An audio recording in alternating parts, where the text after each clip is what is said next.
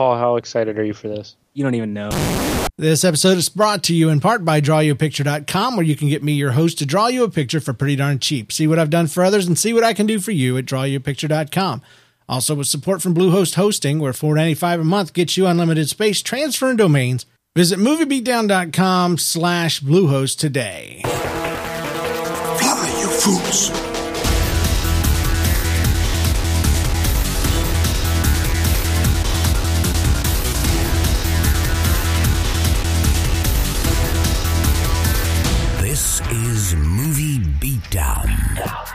Hey folks, welcome to the show. This is the show where we're rediscovering our favorite movies with Blake Snyder's book, Save the Cat. This is episode 4, brought to you the week of September 25th, 2014. I'm your host.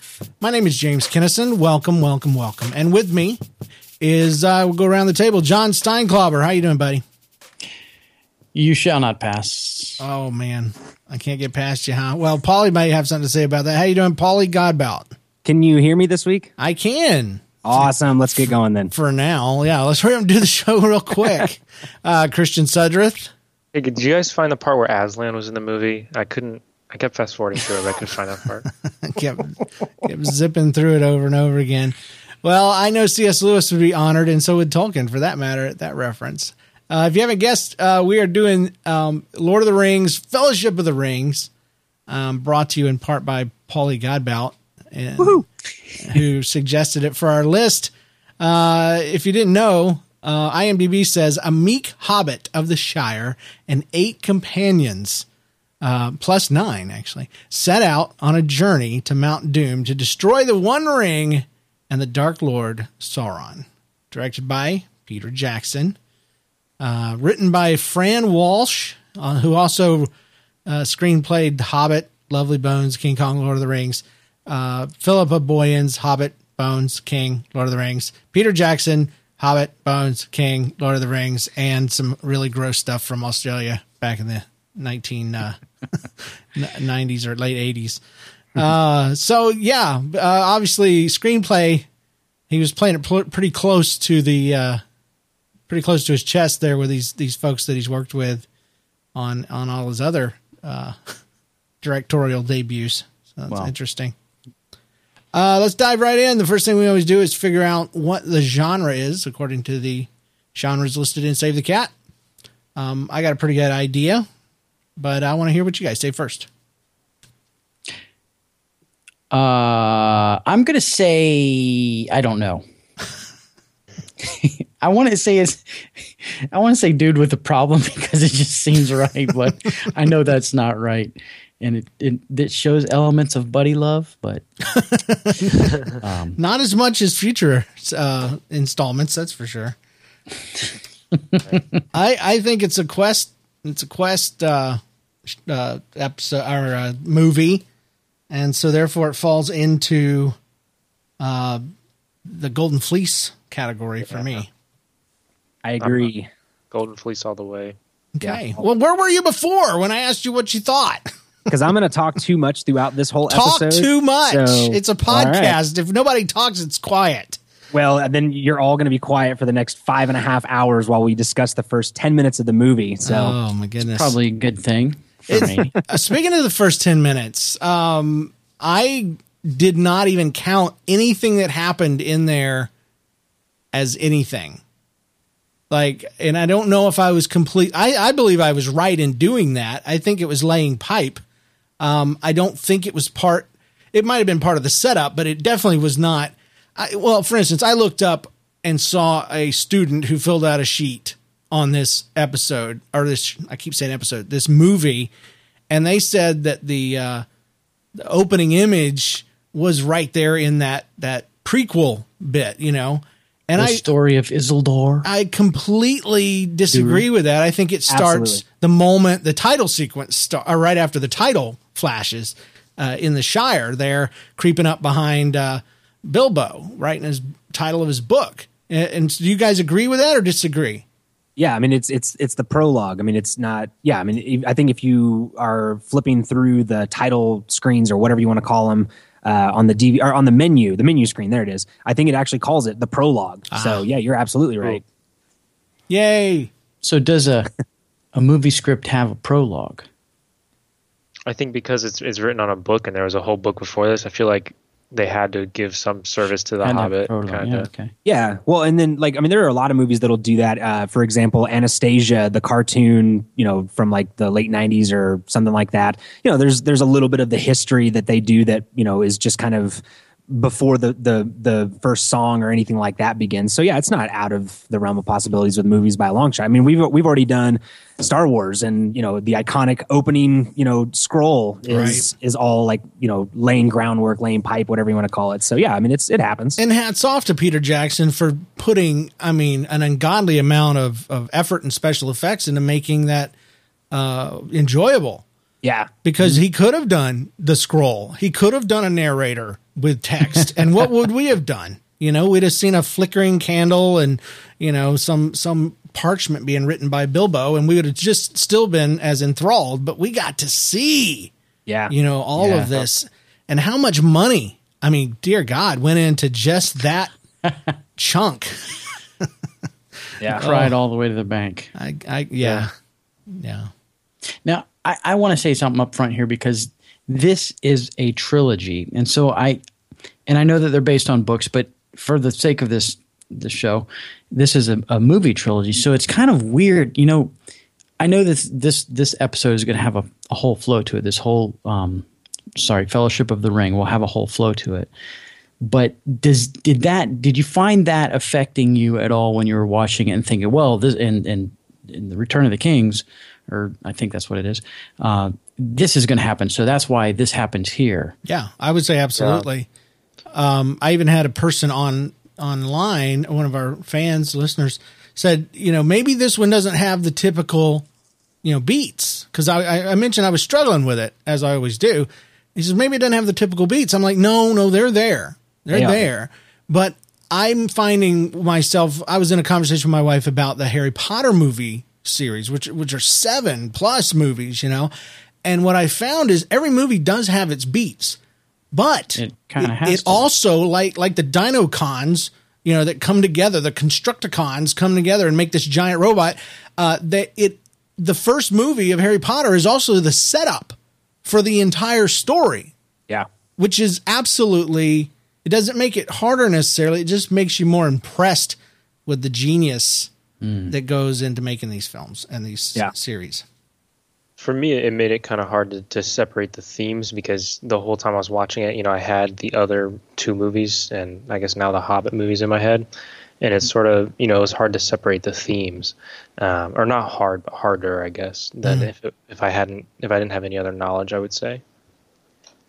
I don't know if that makes any sense. Paul? Yeah, that makes perfect sense. And see, so the interesting thing with this too is that Tolkien originally wrote the book as one long story. And so if you actually have like a box set or anything like that, you'll find that The Two Towers, the second book, it doesn't start on page 1. It starts on page like 419 or something, because, you know, it was his publisher that wanted to break it up.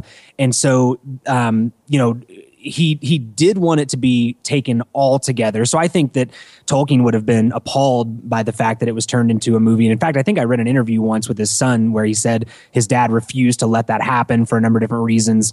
You know, but even with reading the books, like, they are definitely, like, there is that structure. I mean, Tolkien is a master storyteller, and if you read, you know, through the books, they're actually, it'll say like book 1, book 2. And so it's like, even he knew that you have to kind of break these up into almost like episodic pieces, so to speak, because it is such a long story. It's kind of like with I'll give you a quick example. How I Met Your Mother is, you know, a great sitcom when it comes to this idea, because every season is one story, but each individual episode is kind of like, you know, a chapter or a scene that they all play out together. And so you can watch an individual episode, get that, you know, get everything out of it. It's got all of its beats and all that stuff, but they all play a role in the meta narrative or whatever you want to call it, kind of thing. And so I feel like they do that with. I liked Constructicons better, but go ahead. Meta narrative would work. I was thinking Voltron. So. Well, I would like to retract my statement and go with Constructicon or whatever. I think I might have changed it now too, but anyway.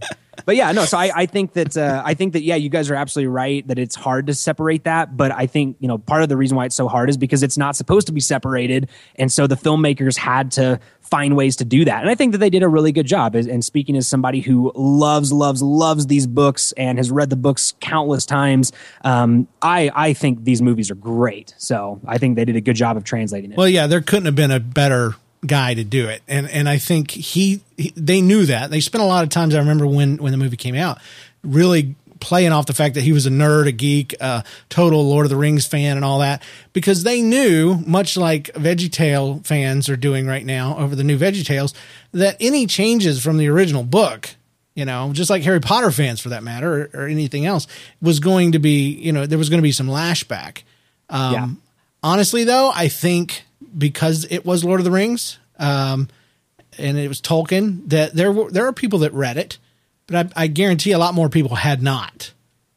And yeah, I agree with you. And I'll just say this, and I look at this with any book that's turned into a movie. If the movie's done well, then it's a gateway back to the book. And so I think that that's a win. And so that's the way that I feel about these movies. That's exactly it. It's like, I think that you can watch these movies, get a general idea of the story. You're going to know all the main stuff. And then if you do go back and actually read the books, then you're just going to be filled in on all these other details. And you're just, it's going to actually infuse the movie watching experience that much more for you. So I'm always grateful whenever somebody does a good film adaptation. Good deal. Mm-hmm. Good deal. All right. Well, we're agreed. Let's jump from the genre right into the protagonist, obviously Frodo Baggins. But are there any other, this one was a hard one for me because he's obviously the main character, but only by like a half inch, you know?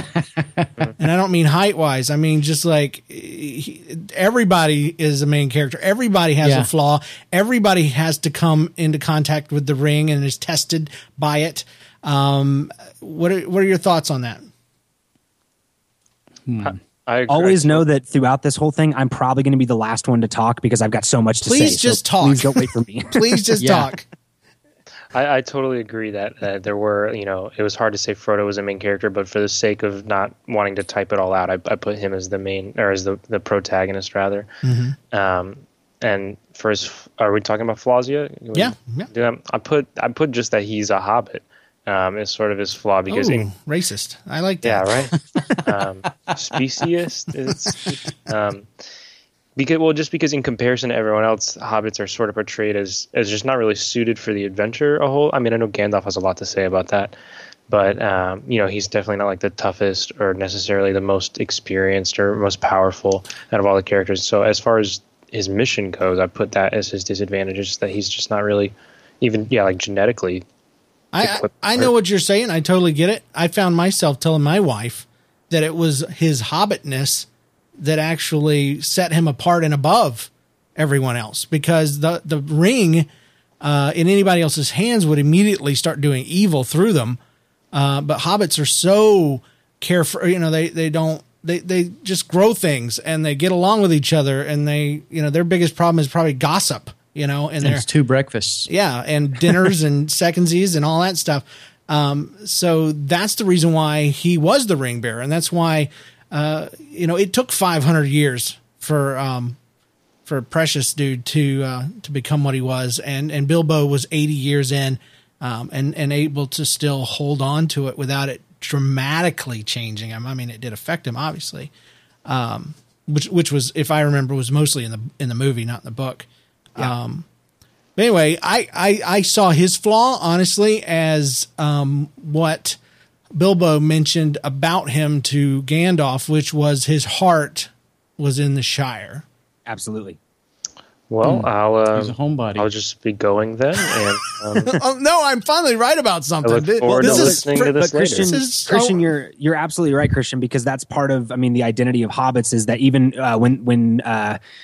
when Frodo and Gandalf are riding in the cart in the beginning, you know, he says, you know, we Bagginses, you know, we're well respected until you came along and were labeled a disturber of the peace. Like, we never had any adventures of our own. He even says, so that's a part of, if you want to get really nerdy, that's, you know, part of, his brandy buck nature is to be, you know, a homebody and but that's a kind of a characteristic of all hobbits, is that they just go about their business and that they are ignorable and they pride themselves on those things. So you're both right. You're just expounding on different parts of the rightness.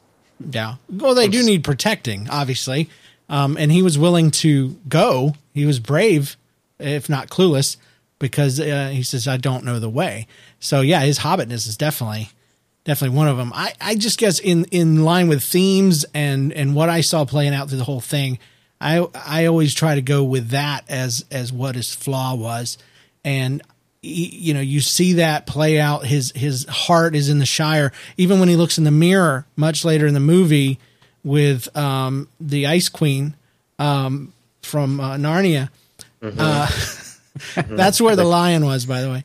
Right. But what does he see? He sees his beloved Shire, the people enslaved, the place burned to the ground, and a really bad matte painting of the remains. But yeah. Any other thoughts on the flaw? Yeah. First of all, her name was Galadriel. Anyway, second of all, one thing to kind of keep in mind is that, think about the process of most movies, because it is a story arc, its development, for the character.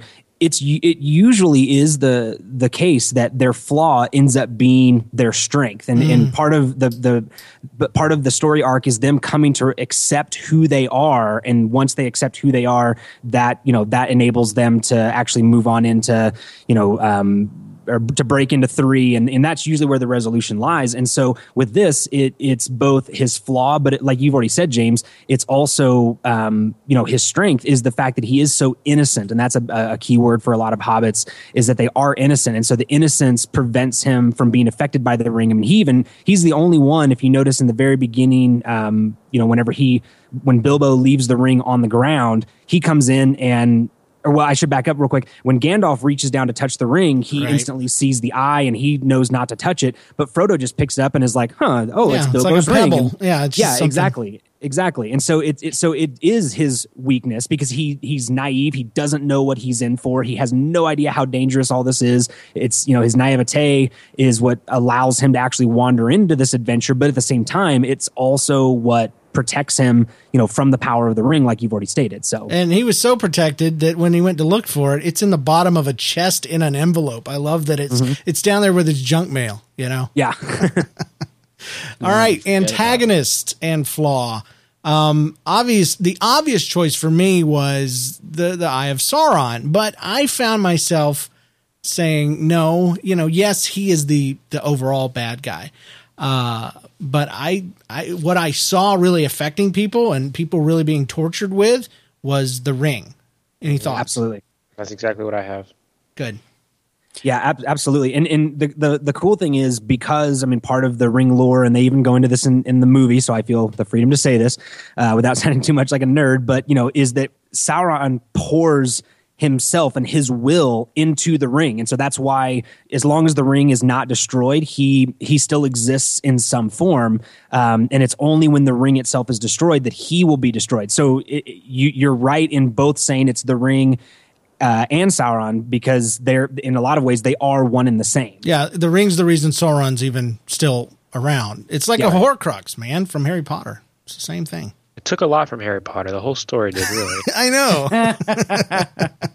My wife and I were trying to go through it, because she helps me, with a fresh mind. She can see things that I can't because I look too hard. Yeah, and she says, okay, I'm completely confusing it with rings and swords and capes and Horcruxes. So...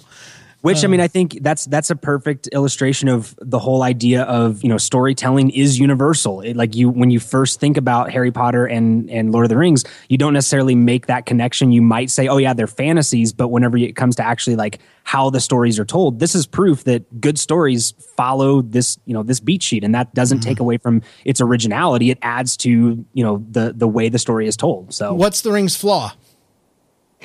That I got stuck with a hobbit. It's made out of gold or something. That it has to be like on some. I mean, I don't know. It's just the fact that it's a ring and not like a person. I guess I kept thinking it wanted to be discovered. That was the thing that I kept seeing over and over. Even in the mirror, the thing leans toward the Eye of Sauron. It tries to make him call out to the Black Riders.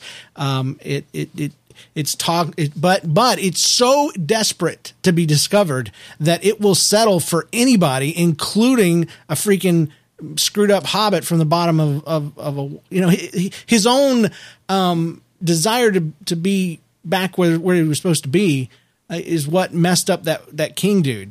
I know all the names, by the way. Isildur. Yeah, and the ring got itself into its own problems, And you do see that it has a will, it has a way of manipulating people, and I put basically that his flaw was that he needed somebody. He needed to be discovered. Absolutely. The only tweak that I would make to that is he doesn't settle for Sméagol or for any of the hobbits, because there's even the discussion where Gandalf says something happened that the ring, or in the movie, it's not Gandalf. I think it's the narrator in the opening. Yeah, thank you. That something happened that the ring didn't intend, right. Which is it was picked up by the most unlikely of heroes, Bilbo of the Shire. And again, that's another. But let me put in though that the ring betrayed Sméagol. It said right before that, and so again, my point being that the ring is so eager to manipulate, and it's so eager to get where it's supposed to go in that it got itself in trouble more than once. Anyway, that's all I'm saying. It's a flaw. That's all. Yeah, and I agree. Go ahead though. You said the thing. Well, no, because I think that if I elaborate, I'm crossing over into what. Honestly, if I elaborate any more, I'm going to cross over into the book and out of the movie, and that's not what we're here to talk about. So. Good. Thank you. Opening image. We already said it happened, after the prologue, right after the title. I had written that it was the safety and warmness of the Shire home specifically, especially Bilbo's house, which is a theme, in my opinion, that runs through the movie. Go ahead. What do you think? I think the fact that they zoom in on Frodo sitting in lush green pastures underneath the shade of a fully grown tree, relaxing and actually, like I've already said, sitting down, like all of those things are just part of the opening image, because it'll come back into play for the mirror image at the end. So I'm establishing those things. Sitting down is a good. I didn't think about that because there's not a lot of that going on after. No. Yeah. That's a good point. Nobody poops. Nobody poops either. Everybody poops. Yeah. They waited till the mines of Moria. Yeah. Lots of places to go there. Privacy. Darkness. Yeah, the opening image was definitely that warmth. I remember that from the beginning. I feel it every time I watch the movie is these houses are lived in. They are homey. I mean, if you walked in there, even if you were too tall to walk around, you would feel comfortable. Well, there would be something cooking on the stove or some sort of aroma going through the air. Absolute comfort, and that's what the hobbits are known for. It's what they do. Yeah. Even the fact that, like you said, James, with their playing off of their homes, the fact that their homes are built into hillsides and they're completely sheltered and covered and hidden and they're tucked away, that just lends itself to the whole idea that, the world goes on without acknowledging, the existence of hobbits. Mm. It's like, even if you were to walk through there, at first you'd probably trip over their chimney because it's just built into a hillside. Well, even the roundness of everything, doors, no squares, no image, no sharp corners.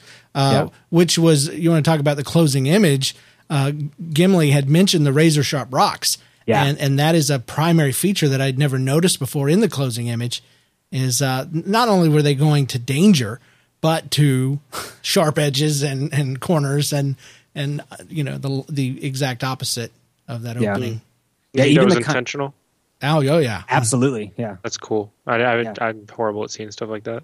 Oh well, then you probably missed the significance of the kind of wood that they used for their arches. No, I'm kidding. I don't know. I was about to just drive to wherever you live. And this is now Paul's show. The rest of us will see you on another show some other time. Thank you. Yeah, I was going to give it up. Wait till it's my movie's turn.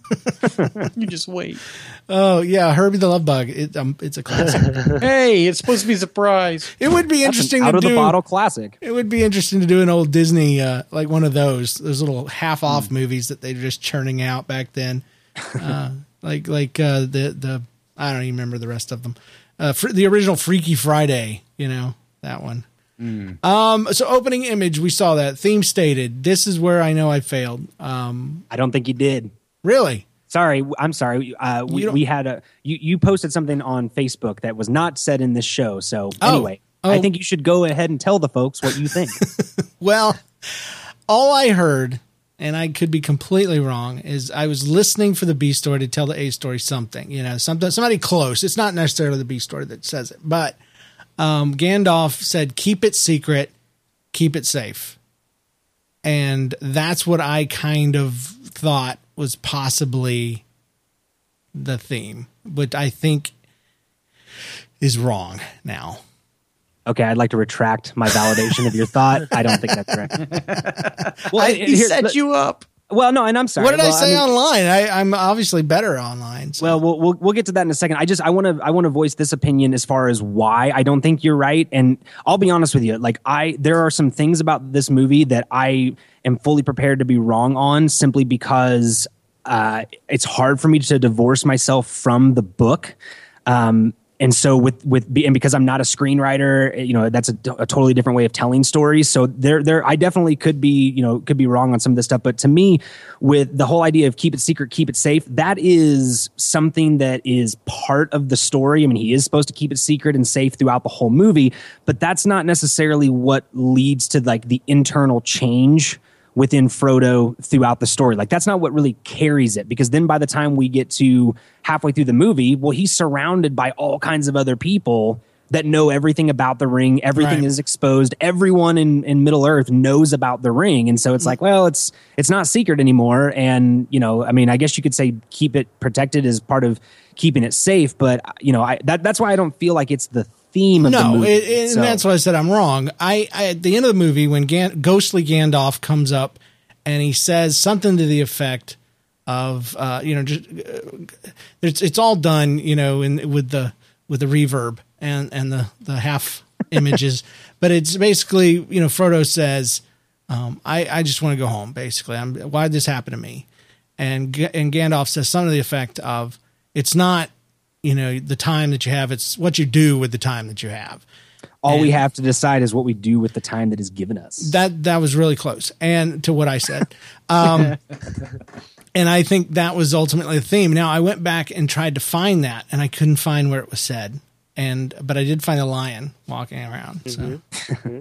So that's what I think is the theme. And here I'm not going to apologize for the whole idea of knowing the story of the book, because where it's told in the movie is not smack in the middle, but it's well after even the midpoint. They in the movie, that whole discussion takes place where Gandalf and Frodo are trying to find their way in Moria, and Frodo finally realizes that Gollum is following them. That's where they have the conversation. However, in the book, you're talking like second chapter is where that conversation actually takes place. And so as far as the book goes, the theme is stated right up front. I mean, you know, it's like I said, I mean, it's kind of hard to say as far as like page number and all that stuff, because books have a little bit more leeway than movies do. But it's way up in the front. And so one of the things that, you know, for me is always difficult with this, the movie version, is there are really key points of dialogue that the screenwriters said, okay, we have to have this in there because it's so important, and they're absolutely right. But where they choose to put it kind of throws things a little bit funky. And so that's part of the reason to me why it's so difficult to follow a lot in this story, is because they took more creative liberties than maybe they should have with certain elements. And so I think that you're right in saying that idea of, you know, when Gandalf tells him that, you know, what was he say? It doesn't smell as bad down this way.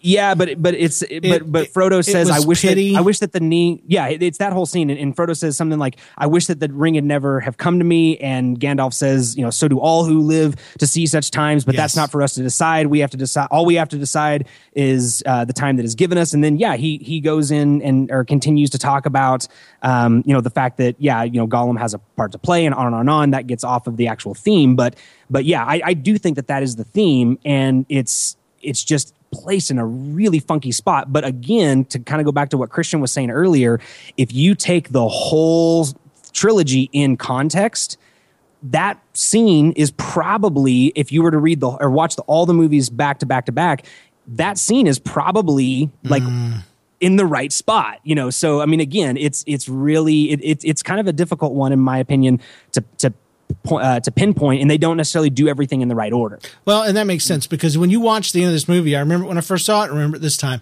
there is not a huge finale. There is a thing that happens. Boromir obviously bites it, but there is not a huge bad guy. Yes, there is a bad guy that comes out, the Uruk-hai guy, and he drives the sword deeper into his chest, which I don't know what he was trying to prove, because you're going to die after that anyway. Yeah, but again, it was kind of like the end of Empire Strikes Back, in that you're like, okay, there's going to be more later. This was just kind of all the setup, This was and I realized that I was seeing two of everything. All right, so we had a little Skype out there, but basically what I was talking about was something I don't remember. So that's the important thing to take away here.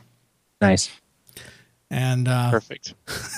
So we're moving along to the setup? No, we were talking about the big picture and the little picture, and I was just saying that I found myself seeing both, and it threw me off, because in a way there was Frodo's beginning, middle, and end, his catalyst, and then there was the ring showing up in Rivendell, which was a catalyst for all of the races, and which was the catalyst for the big picture, the whole thing that started their B story. I'm sorry, not their B story, break into two, which for them was going to Mount Doom. So, and then I stopped for your reaction, and there was absolute quiet. So that's when, because we were in awe of your wisdom. Oh yeah. You would have gotten the same reaction if we had heard it. I pretty much did. Sauron was had at hand in this, I'm sure. So setup wise, talk to me about that. There was a lot of stuff in there. I got more notes than we got time for. I'd love to hear them. Oh, I just basically wrote down all the scenes, because I've come to the point where I can recognize scenes. Each scene has its own little setup. It has a problem, and then it has a solution that drives them to the next scene, which has a little setup, which has a problem, and a little solution, which drives them to the next scene. So that's basically what I have. I mean, there was this whole party deal, but ultimately the party has little to do with Frodo. They're just kind of cleaning up the transition, between the opening prologue and trying to get Bilbo a reason to leave. Yeah, yeah. Well, okay, so here's that part where I say, I don't completely agree. Because, again, if we're going back to... That's why I just say whatever.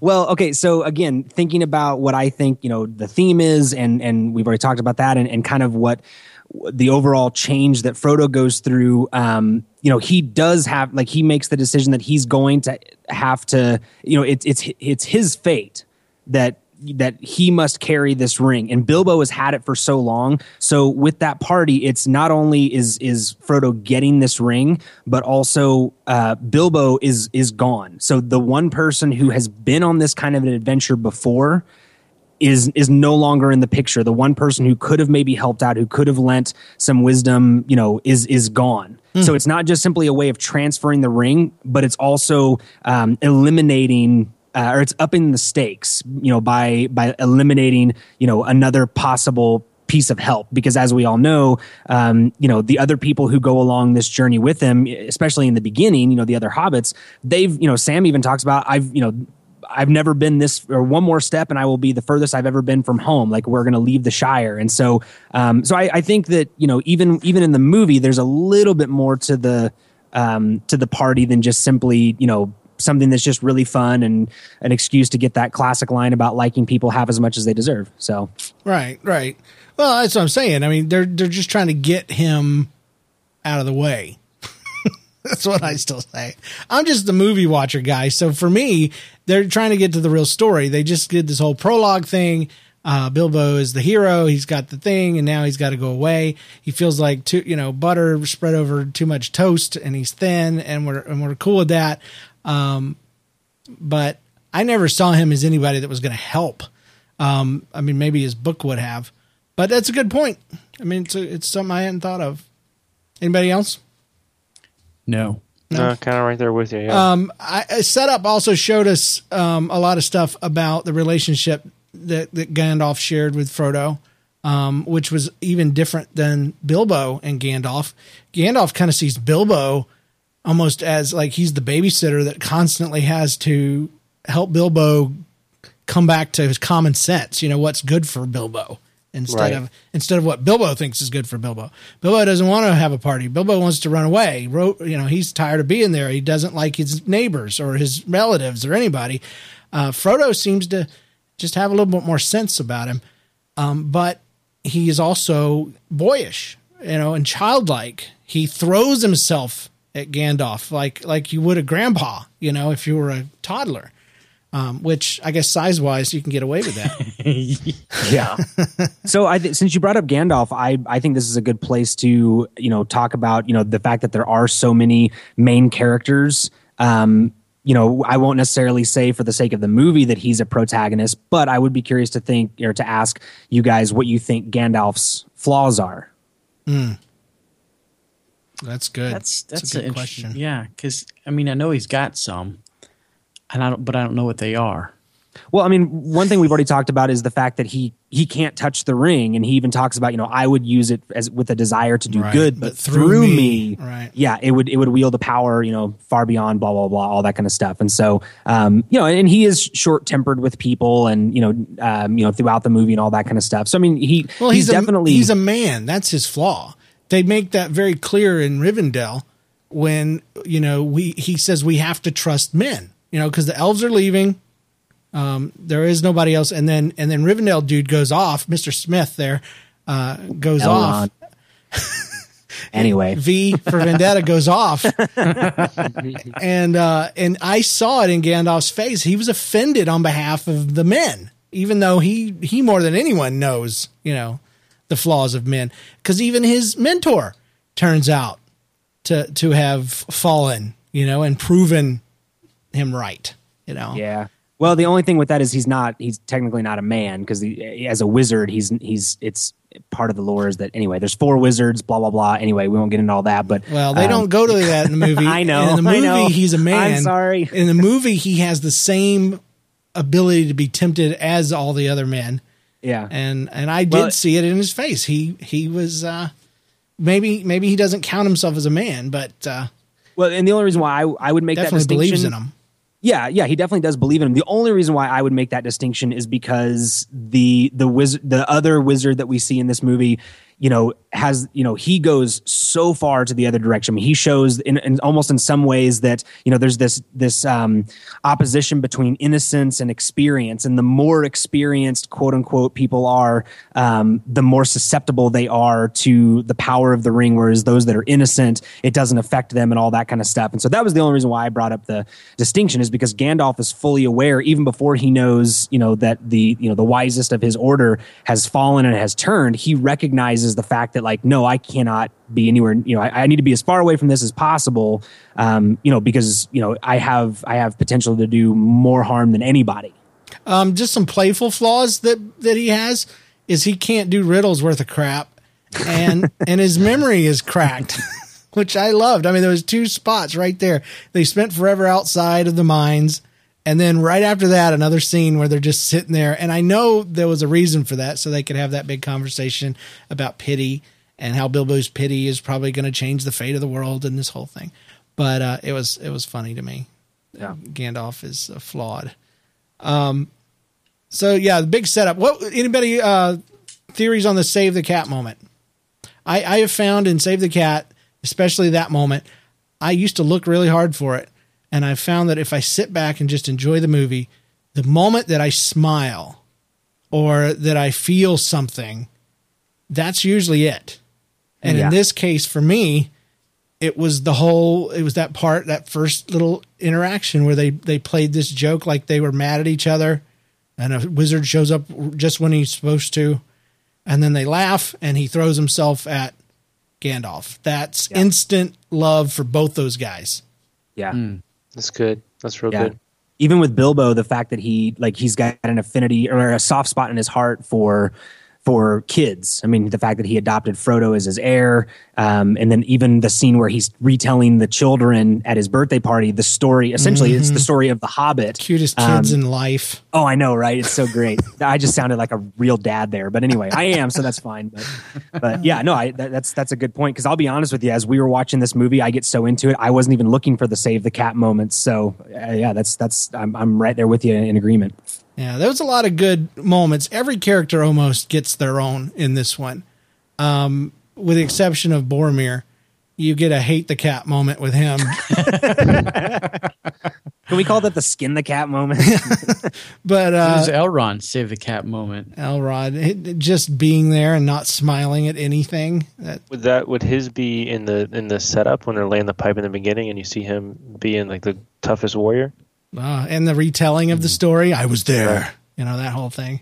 I think, well, I mean, because again, I haven't really thought this through, but, you know, with Elrond, the fact that he lets Merry and Pippin and Sam go along on the journey, like the fact that they're not supposed to be there, and even though he's supposed to be making this huge world-changing decision, you know, and he's got all these mighty warriors, and then he just kind of says, you know, apparently I can't, you know, you can't be kept, you know, from a secret council even whenever he's summoned and you're not. And, you know, he just, so he allows that. So the fact that he trusts their friendship beyond might and wisdom and all that stuff, I think that's a save the cat moment for Elrond. All Merry and Pippin had were save the cat moments. They were the comedy relief, you know? Yes. They were that for the whole thing. They have a little bit more of a role, you know, there in the second movie, because they're going to save them. But it was cool. I liked them a lot more than I did before. One of the reasons is because I got to see one of them at DragonCon. Yeah, what? That's awesome. Yeah. Let's see. Billy Boyd. I saw Pippin at DragonCon. I didn't talk to him, but yeah, it was neat. I saw him. You know, that's awesome. And while it's here, because it's in my notes, Christopher Lee, the guy that plays Saruman, he when I was in L.A. with John and his brother, we'd gone out there to help out Ethan Nicole. I swear to you, when I stepped out in the road, a guy slammed on his brakes and was kind of mad at me and looked horribly evil, his eyebrows especially. And I went home and looked him up. It was Christopher Lee. When we were on the set? Yeah. Warner Brothers? Yeah. I think I told you. I'm hilarious. Like, Saruman just almost hit me with his car. So. Do you know that he's recorded a black metal album? Really? He's got the voice for it. Oh, yeah. It looks like it, too. Yeah. He released it on his 90th birthday. He might not even have been mad, but he just looked absolutely like... I almost laid on the ground and spun around on my elbow. You know? He was probably thinking, I didn't have a Save the Cat moment in that film. If I spare this man's life, they'll like me. I'll just say this. So many times that movies are guilty of doing the white is good, black is bad thing. And I know that eventually, you know, I know that the white, the gray and the white are like levels that their Pokemons can go up to. But it was good to see the white guy being the bad guy, you know, even in white. So. Well, even the fact that with Gandalf in the beginning, you know, the fact that throughout the first movie, he's Gandalf the Grey, that it's like he doesn't know. It's like he's in that gray area, so to speak, kind of thing. And so anyway, yeah. So I agree. There's a lot we could talk about with colors that have nothing to do with the movie. But anyway. Awesome. Let's see. Stasis equals death. Pretty obvious, right? Yeah. Yeah. I can't stay. They know where I am. You know, I love the, well, let's just, I'm wanting to jump right to the debate. What was the catalyst for everybody? When he realizes he has one ring, can we agree on that? Yeah. Yeah. The importance of the ring. Because homeboy goes off, Gandalf, and he does the research. He comes back, you know, is it secret? Is it safe? You know? And, so the catalyst, and then immediately they go into this great debate segment that I really loved, Yep. Because at the time I was really looking at that keep it secret, keep it safe thing, which was a theme, but it wasn't the main theme. It was just his job, you know? And I loved that it wasn't secret anymore and that the Shire suddenly wasn't safe. Yeah. At all. It was horrible. And he had to get away from it, had to escape, not only for his good, but for the good of everybody there. And he does this thing, but Sauron is dead. And so he tries to deny it, you know, and then he says, well, let's just hide it. Well, it's not a secret. Well, let me give it away to you. Well, you know, it's not safe. I can't take it from you, you know, and then it cannot, well, you know, can't stay in the Shire. And as soon as he goes through all those bumps, those little things, he finally says, you know, what must I do? Literally 4 words. And that's your break into 2, in my opinion. Yeah. Yeah, I love this debate because I feel like it's one of the more obvious debates, you know, especially in the movies that we've been discussing it. Like it does go back and forth, and then there's even, because one of the other things that we've talked about with some of the other movies is that the protagonist sometimes is kind of thrown into it, and he doesn't make that step. And in this one, when like what you said, James, Frodo says, you know, but it can't stay in the Shire, and Gandalf's response is, no, it can't.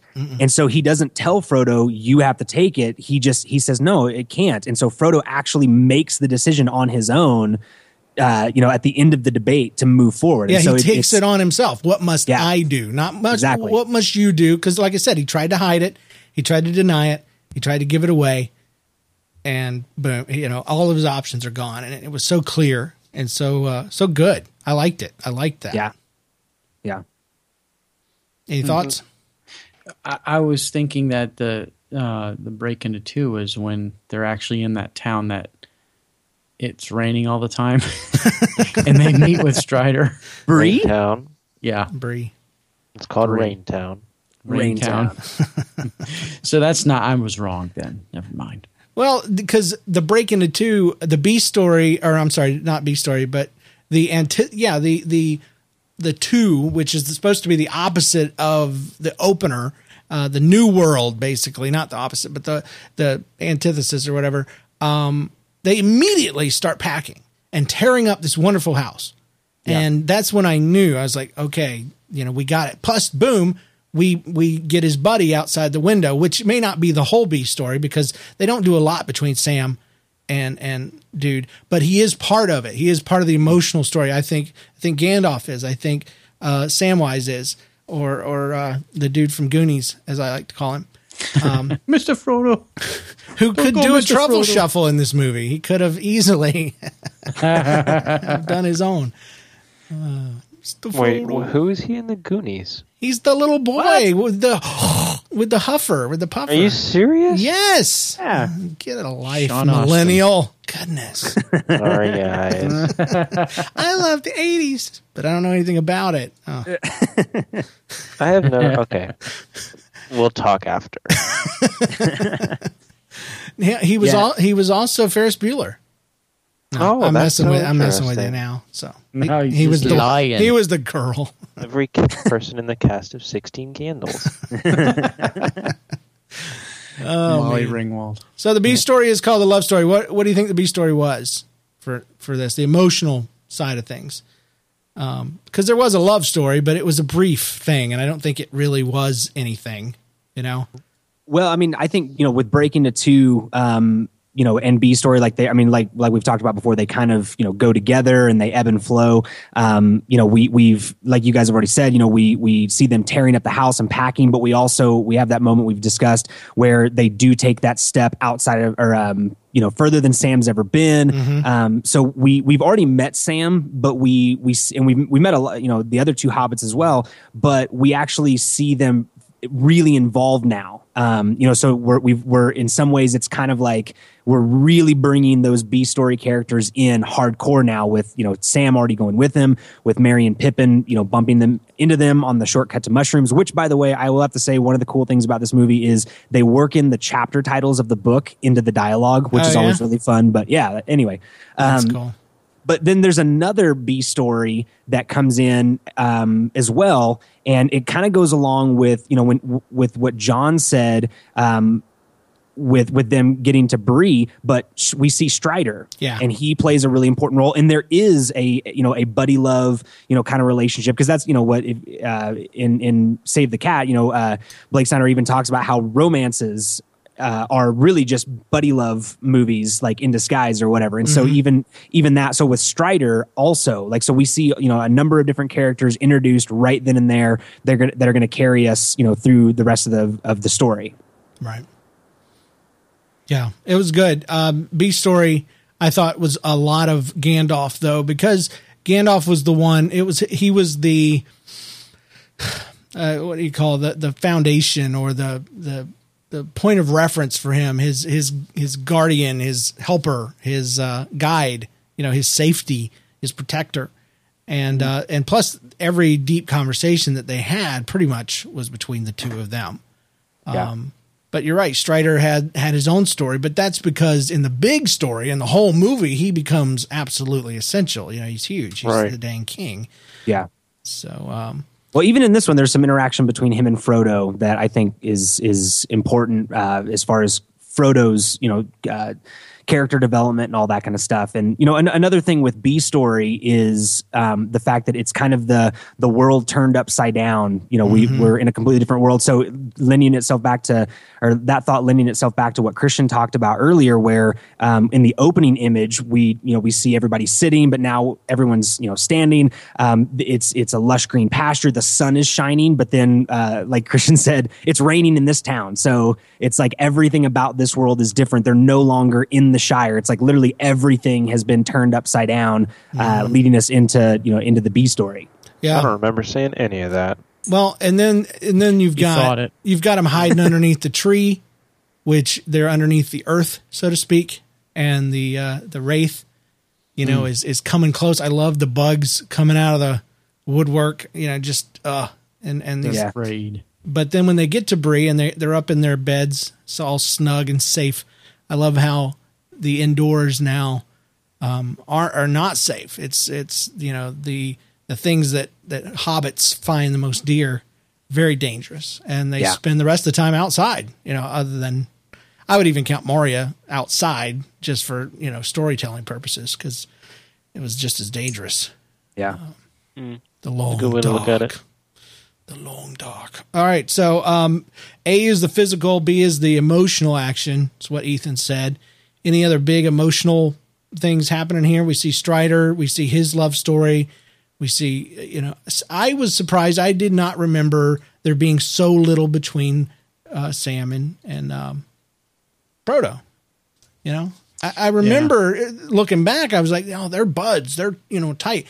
But Sam does all of his stuff right at the end, you know, when he's freaking willing to drown, you know, to prove his faithfulness, you know, and stupidity, honestly, blind stupidity, which is, again, their fault, but also their strength. Well, but there's also the scene when they're in the corn where Sam kind of freaks out, and Frodo's like, hey, what are you freaking out about? And he says, you know, he told me something before we left. And he said, don't you leave him, Samwise Gamgee. Right. And so, you know, even up front, like, he establishes the fact that it's like, no, he is dedicated and he's worried about Frodo, you know, even in the beginning. But I will agree that, you know, there's a lot of, or they could have done more to strengthen that bond in the beginning parts of this movie, even though, you know, I feel like it's there. It's just, in the extended version, you see more of that. Oh, yeah. And matter of fact, when they were cooking bacon and crap right there at the beginning, and start seeing all these glowing people walking through the woods there, and they start talking about how the elves are leaving, which I remember from the book. I was like, I'm watching the extended version.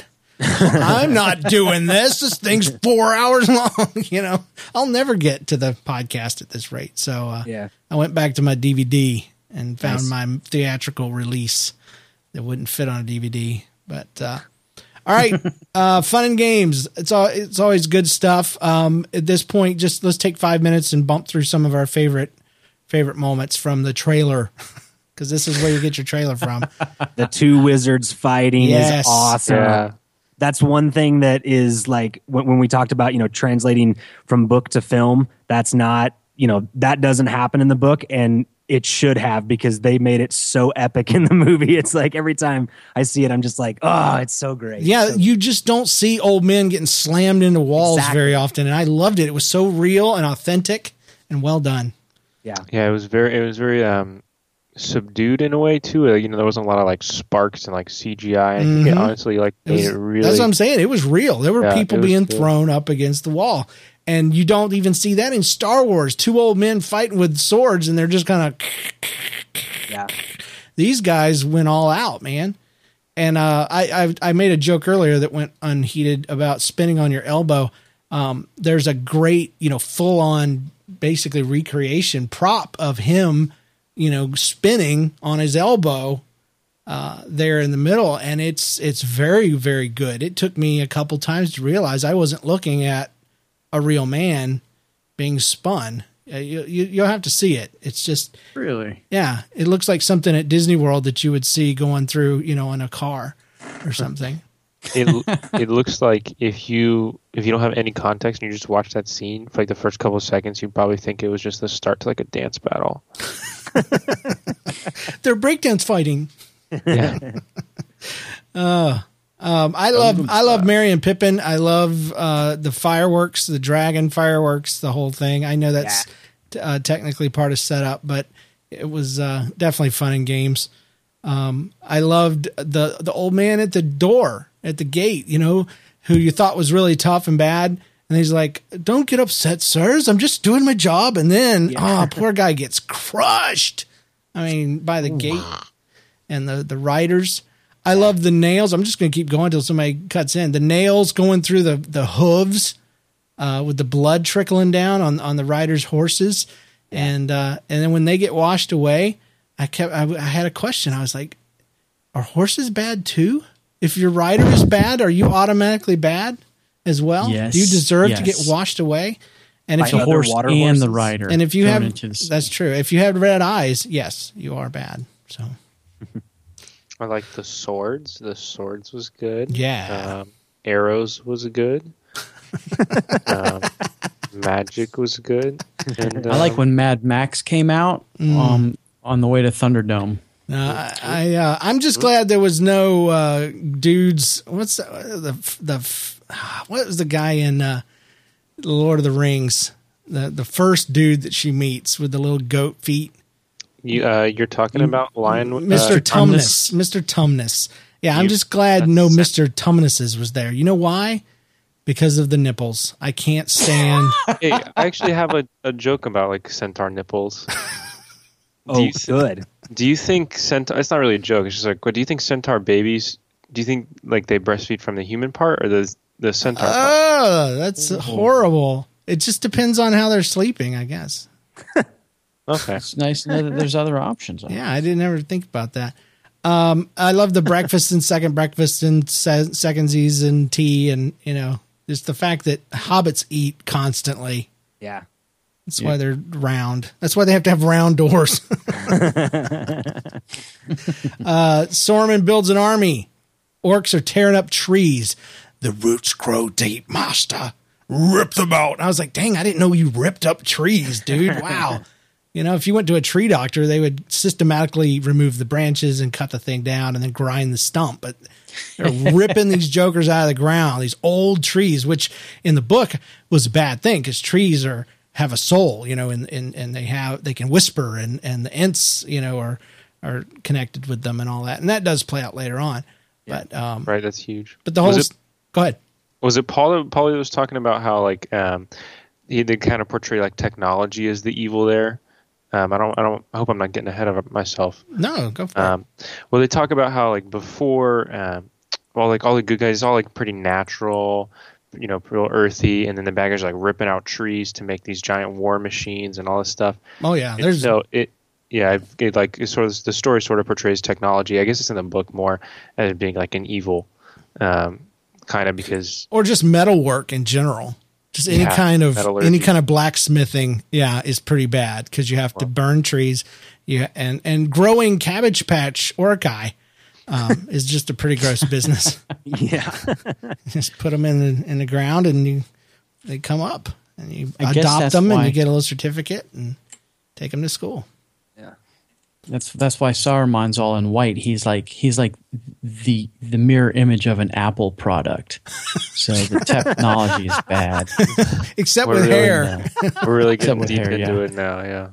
Yeah. See, he's one of those jerks behind the Genius Bar. You'll notice he always has an iPod. Yep. In every scene. Yeah. He's got his earbuds in. Yeah, can we start a slow clap for John? That was awesome. You're welcome. Yeah. So that was my favorite part. Yeah, I mean, it's hard for me to say what's my favorite part, and the whole promise of the premise thing, that we're at this point. I mean, obviously they're on the road, and we get the awesome scene on Weathertop, which, by the way, according to the Middle Earth calendar of the story, they arrived on Weathertop on October 6th, which is my birthday. But anyway, nerd alert. But yeah, well, happy birthday, whatever. But anyway, but yeah, so even that, like, that's something from that scene where the Wraiths are walking towards Frodo with the big crazy swords and all that stuff, and so he gets stabbed, and it will never fully heal, and he gets green goop coming from his eyes and his nose, which Boromir gets on his face later on. It's like, if you're gonna die, you get green crap on your face. That's just the rule in Middle Earth. Yeah, and then you already talked about the black riders being on the black horses and everything, but I always love the scene where the water comes over the ford, and the water is in the form of horses, and it destroys them. It's like, that part is so awesome, and especially because it's Arwen that... Sorry, I get a little choked up because she's beautiful and awesome in this movie, and so... Yeah, I can't look at her without thinking about her dad, so... Mr. Tyler there. Yeah. Well, I can, but my wife's wedding dress was actually modeled after one of the dresses that Arwen wears. That her dad wore? Yeah. That her dad wore, probably, yeah. That's awesome. I remember her from the blowing up the asteroid movie, Armageddon. Yeah. So, that was a piece of crap. Which can I... dripping ice in her belly button, and I wanted to vomit. So I would like to clarify one thing real quick. When I say that my wife, like that, her wedding dress was modeled after that, she's gorgeous and awesome. And, I think nerd and geek is a good term, but she's not any of those things. She just did that because she loves me. So that proves that her love runs deep enough to, alter or to do something like that. My wife wears a Liv Tyler mask too. That's crazy. Well, that's weird. I think we need to shut the podcast down and have a different talk. But. No, I love the my favorite fight scene is the one he has that Strider has when he fights, like, what is it, 5 of them at that point, or 7 of them or something? I think it's 5. And the fire. I just love all the fire, and they catch on fire and they slam into each other. Wraiths don't like fire, and that one that he throws it right in their face and it sticks, and then it's obviously a puppet that's running away. But I still love it. I think they did so good hiding that fact. And the whole thing. I love being able to see them through Bilbo's eye, or Frodo's eyes, and all the gray. And I gotta say, I'm really slow. Even though I read the book, even though I've seen the movie a few times, I do remember it took me a couple times before I made the correlation. Even though they even say it, kind of, sort of, they don't actually come out and say that these were the men that got the rings. These were the kings, and so I love that they let you find that out on your own. So. Yeah. But Frodo gets Sting, which is awesome. Glows blue. Well, I know that's after midpoint, but all right, let's jump to midpoint. I would say midpoint, I kind of struggled between whether it was when they first got there, because, Frodo's healed, they get reunited, everybody's dancing and stuff. But then I'm like, no, you know what? The midpoint for me, I'm going to say, is when the council is formed and they're just standing there ready to go. And they say the Fellowship of the Ring. Boom. What do you think, guys? All right. Yeah, I have exactly that. I put, it would be funny if they all looked into the camera, right, as when they said Fellowship of the Ring. It said midpoint. James, this is midpoint. Thank you, Elrond. Well, that's the closest thing to a party, too. So exactly. Thank you, John. That's exactly what I was going to say, is that Ethan's advice from last time was that a lot of times there's a party or a big kiss or something. It is like, it's a new gathering. It's like a party. And so, yeah, I'm glad that you noticed that, John, and I wasn't the only one. Cool. One does not just walk into the midpoint, though. I just wanted to point that out. So that's true. Thank you, Boromir. Bad guys close in. I thought it was pretty obvious, because even though the army had been building, even though we'd seen, you know, Saruman and Gandalf go at it, the group, even the hobbits, even though they had some back and forth with the wraiths, it wasn't like it was after Rivendell, where the crows come almost immediately. Even though they don't do anything, they're heading straight for Saruman, and they fly down into the pit and the whole nine yards. We got the snowy mountains. Feel free to break any time. I'm just filling time. I think that before we skip over, or that before we leave midpoint, one thing we haven't talked about is is this the great moment or the awful moment? Because I mean, that's going to play in later on. We've got to have the mirror image. And so we haven't talked about, beyond it just being a gathering and beyond the fact that, yes, it is the midpoint, why it's actually the midpoint. Okay. Feel free to fill in that content, because you just created it. So. Okay. Yeah. Well, I mean, so in the beginning of the movie, with the catalyst, Frodo has to start off all on his own. And so to me, this is the false hope. This is everything is great, but it's a false great. Because now it's like, oh, I don't have to go it alone. I don't have to deal with all this on my own. I've got the whole fellowship behind me. He even talks about, the fact that I don't know the way.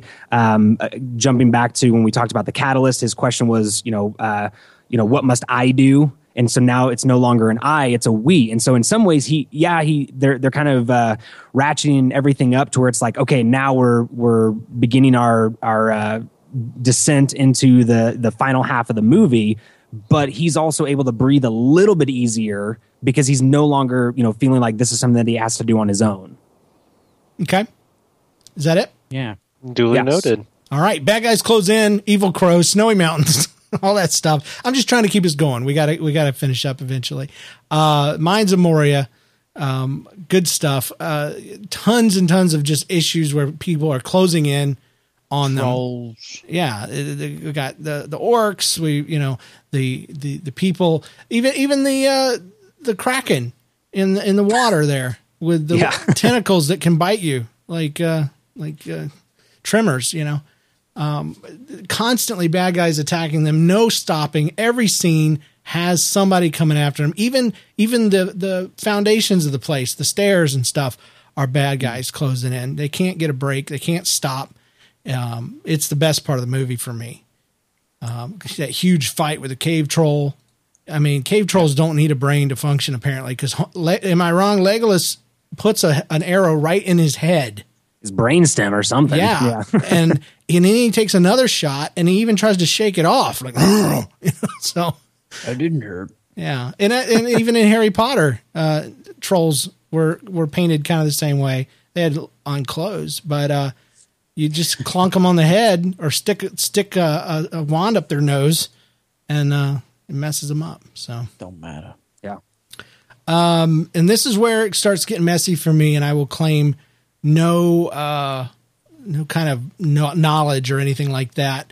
Obviously the Balrog, the bridge, we're closing in on the end of bad guys close in and hitting up against all is lost. I put fly you fools as all is lost, the whiff of death.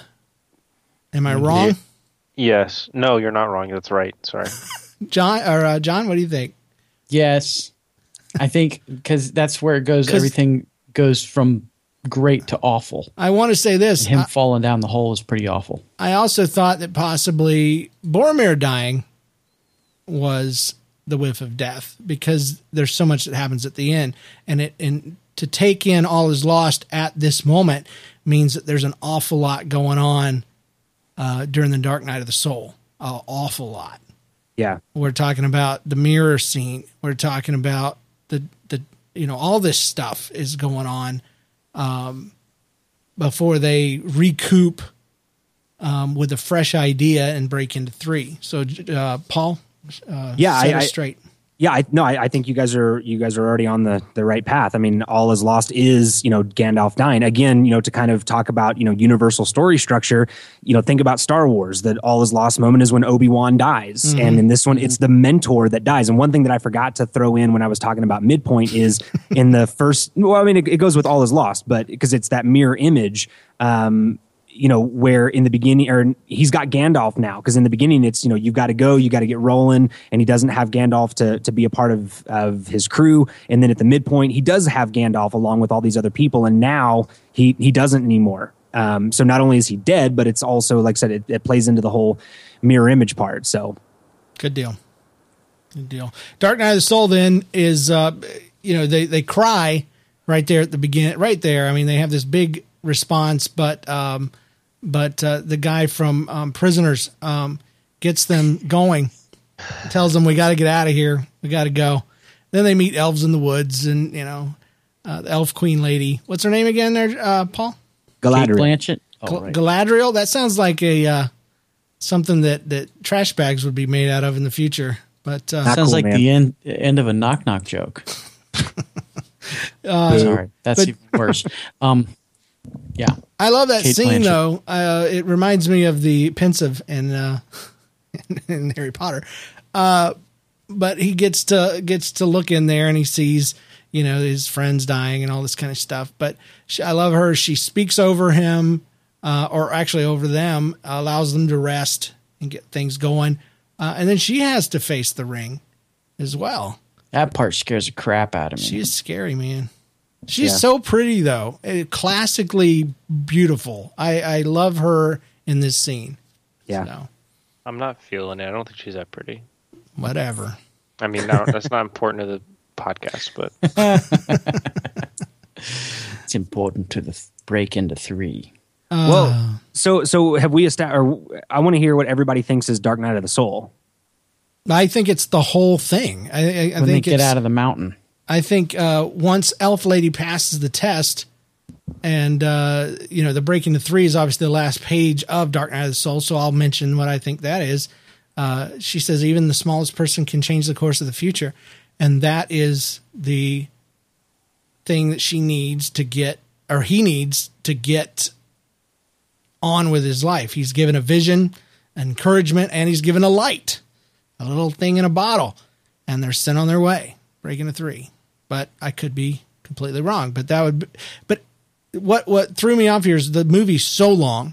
There's so many scenes in each one of these segments that it's not typical. You know what I'm saying? Yeah. You watch Back to the Future. There's 3 scenes in each one or whatever that you would highlight. This one, my notes are 7 pages long because there's so much going on in each one. Yeah. So Dark Knight of the Soul is a long road for them. Yeah. Yeah, and I think that you're, the scene right outside of Moria, they do have that moment, where they are mourning and everything. That is a Dark Knight of the Soul. But I think another one that you have already talked about as well is a very specific one is when Frodo is looking into the mirror because he does see, you talk about whiff of death. He sees that, this is what could be. And he sees Sam in shackles, and he sees the whole Shire on fire and everything, the whole world being destroyed. So, I mean, that's a really prominent... With no context. She tells him later, this is what happens if you fail. But when you're watching it, for him, he thinks this is exactly reality. This is his worst fear. This plays into what they said about him is his heart is with the Shire. That's what... Frodo said to Gandalf about him is one of his flaws was his heart was in the Shire. And exactly. So, I agree completely. And that's why I think that specifically, like if I could only choose one, I would say that is the Dark Knight of the Soul. Because for all the reasons that you just said. Only though, Dark Knight of the Soul is 75 to 85. So it's all of this. It's all of this. It's everything from, all the way from that moment where he dies, the All Is Lost, to break into three. So yes, absolutely agree. The crying, the suffering, all the way through the elf lady test. It's all Dark Knight of the Soul. Good. Yeah. Because I was a little thrown because usually it's not that long. you know? And in Spider-Man 2, it wasn't that long. He got over a lot quicker than he should have, you know? Break into 3. I think we already said it, but you know, he's given an encouragement, a light, and they're setting out on the water in their cool elvish. A golden what? He's got to go it alone. Oh, he decides to go it alone. Well, no, he's still with his guys, though, isn't he? At this point, they're almost about to split up, but they're in their little leaf shaped boats. Yes. Yeah, and they're heading toward past these giant figures, which I'm sure Paul knows everything about them, including what's up their skirts and everything. And genitals. Yes. And they pull off to the side before going off the cliff there, which is just a waterfall in disguise. And then I guess I'm saying the finale kicks in right there. I mean, everything at the end, the big orcs coming to get them, Boromir, failing his test, Frodo deciding he's leaving, Strider proving himself, you know, after Boromir did not. When are we going to get to call him Aragorn? Or Aragorn. Oh, gosh. Sorry, guys. Aragorn. We can call him whatever you want. Merry and Pippin getting captured. Aragorn fights the leader of the Uruk-hai. Sam goes after Frodo. Frodo remembers what Gandalf says about the time he has. So all of that is finale. So to cut just to the end, because there's not much to say about that unless you're not me. Final image. Let's spend our last few minutes talking about that final image. I said it earlier. Razor sharp rocks, danger ahead, but his friend is now his comfort. His friend has taken the place. Because he has the best part of the Shire with him at the end scene. Aww. That's cool. I sound like Paul there, didn't I? Yeah, that was really good. I'm proud of myself, but Paul, me too. Beat me up. No, I thought Paul dropped out for a second. No, I'm here. Yeah, okay. Yeah. That's the only reason why I'm right is when he's off. No, I mean, to be honest with you, I'm sorry to do this, but I feel like we're kind of brushing past part of the finale because I mean, we've talked about Frodo being the protagonist, and we're talking about his development and all that kind of stuff.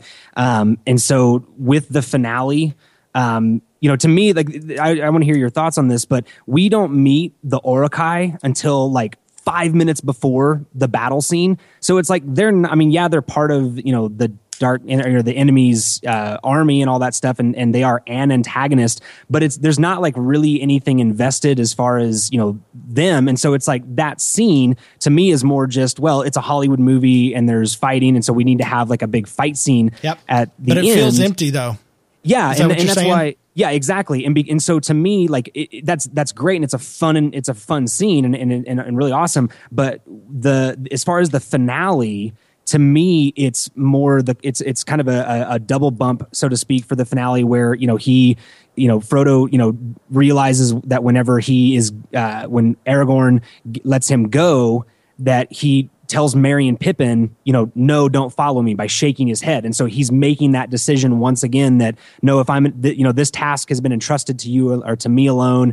So he's making that decision. And so the fight, the struggle there is him, again, realizing that this task is up to him. And so he's fighting that urge and that necessity or that need for companionship and all that kind of stuff. And that's why it's called the breaking of the fellowship, there at the end. So it's not only him, telling Merry and Pippin, no, you can't come with me. But then even there, whenever he's out in the canoe, my favorite line of this whole movie is when Frodo says, no, Sam, go back. I must go to Mordor alone. And Sam's response is, of course you do, but I'm coming with you. And he actually stops and he lets, Sam come with him, kind of thing. And so which leads right into that final image, like you said, James, where he does take the best part of the Shire with him. He does take that innocence along with him. His weakness, quote unquote, does end up being, his strength there at the end. Good deal. Any other comments about the final image? Well said. Nothing. Yeah. You summed it up. I knew I was going to be quiet this whole podcast. Except for my stupid Aragorn joke that fell on its face. What? Oh, I like the other one that fell on its face. The nipple joke. So it wasn't even a joke. I'm sure you're going to edit that out later, but that's just. No, he's going to play it on a loop. Yeah. That's the whole podcast. It's my new ringtone. It's good stuff. It's good stuff. Did you enjoy it more this time with the Save the Cat eyeball? I enjoy it more every time I watch it. That's not a fair question to ask me. Here's a real question. How many times did you actually watch it for the preparation here, Paul? I watched it 4 times, and then while I was working today, I just had it playing in the background. Mm. So I didn't really watch it today because I was working. Cough, cough, wink, wink. So, dude, I'm telling you, like when I get like this, like if I were to tell you how much I love these movies, you would think that they are my wedding vows. It's like I watch them whenever I'm sick. I watch them whenever I'm healthy. When I've had no money, this is my entertainment. When I have lots of money, I would rather be watching this movie or reading the book. You know, it's pretty awesome. Pathetic. Like it's a wonder. Yeah, exactly. Would you watch it with a cat? Yes, I would. So what did it do wrong? What did it do right? We don't have a lot of time left, so I'll just say that we what I heard us say is the theme was stated kind of late in the movie. It might have been better served to have had it there. We would have loved to have seen a little bit more Sam interaction. And then the ending was a little hollow because they kind of shoved in. They had to get these guys in there before the next movie. And I agree with that, especially the ending. I never noticed the other stuff until I watched it this time through. But what other stuff? The thing about Sam, like I said, I always thought there was more there than really was, and I think they made up for it at the end during the finale there. But I just thought there was more moments. But I guess I was thinking about the second and third movie because you know when we're on a sheer mountain cliff making bacon and stuff, you know, there's a lot of that. There's a lot of that. But he's not even the B story then, in my opinion. But we'll talk about that some other time when we never do another Lord of the Rings movie because they're so long. He's so long. Any final remarks, John? No, I had a tough time because I spent so much time watching it. But it's just such a – tying into all the other 2 or 7 or 12. It's just, it's tough to really kind of follow for me. So that's what I'll say. Okay. Paulie?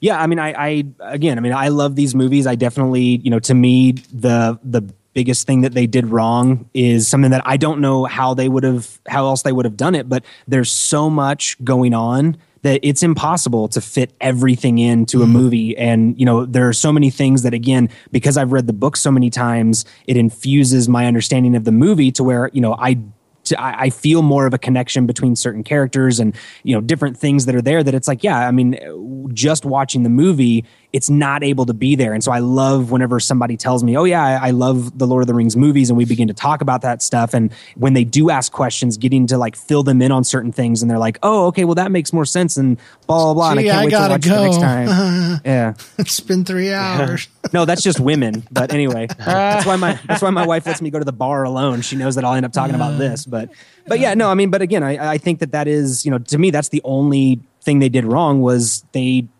weren't able to get everything in that was necessary. And again, I don't know how they would have done that in the first place. So I applaud them for what they were able to do. So even in the extended versions, which I'm sure you own and have seen and have memorized, did they do any better with that?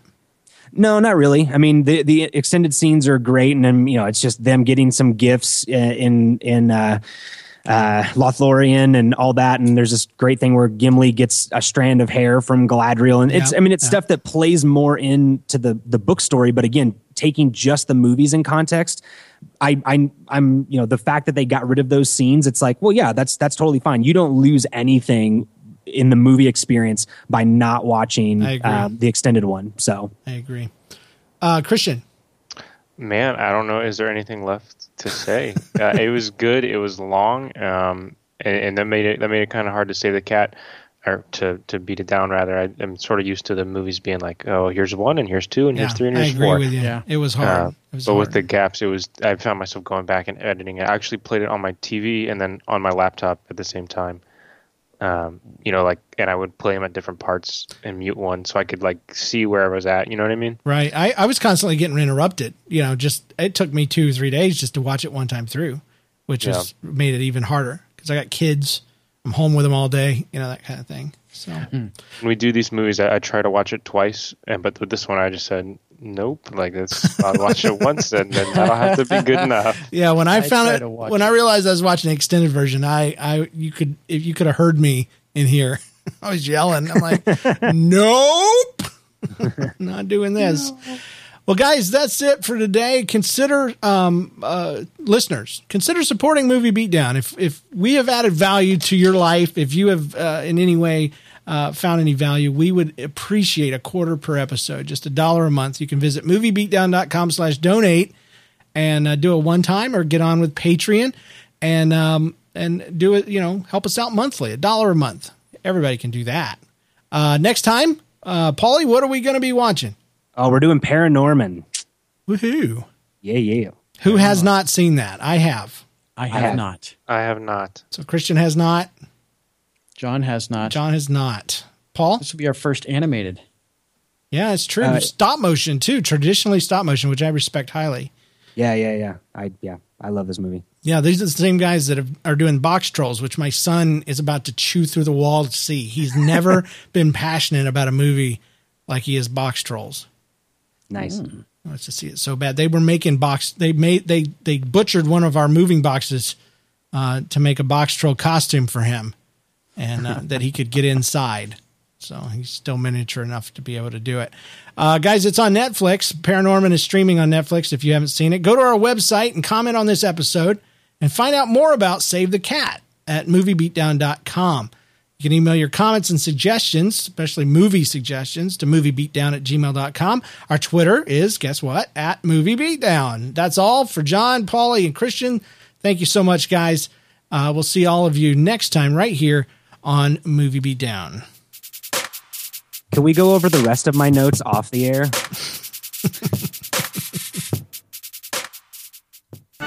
Visit nlcast.com for other great NLCast Network shows.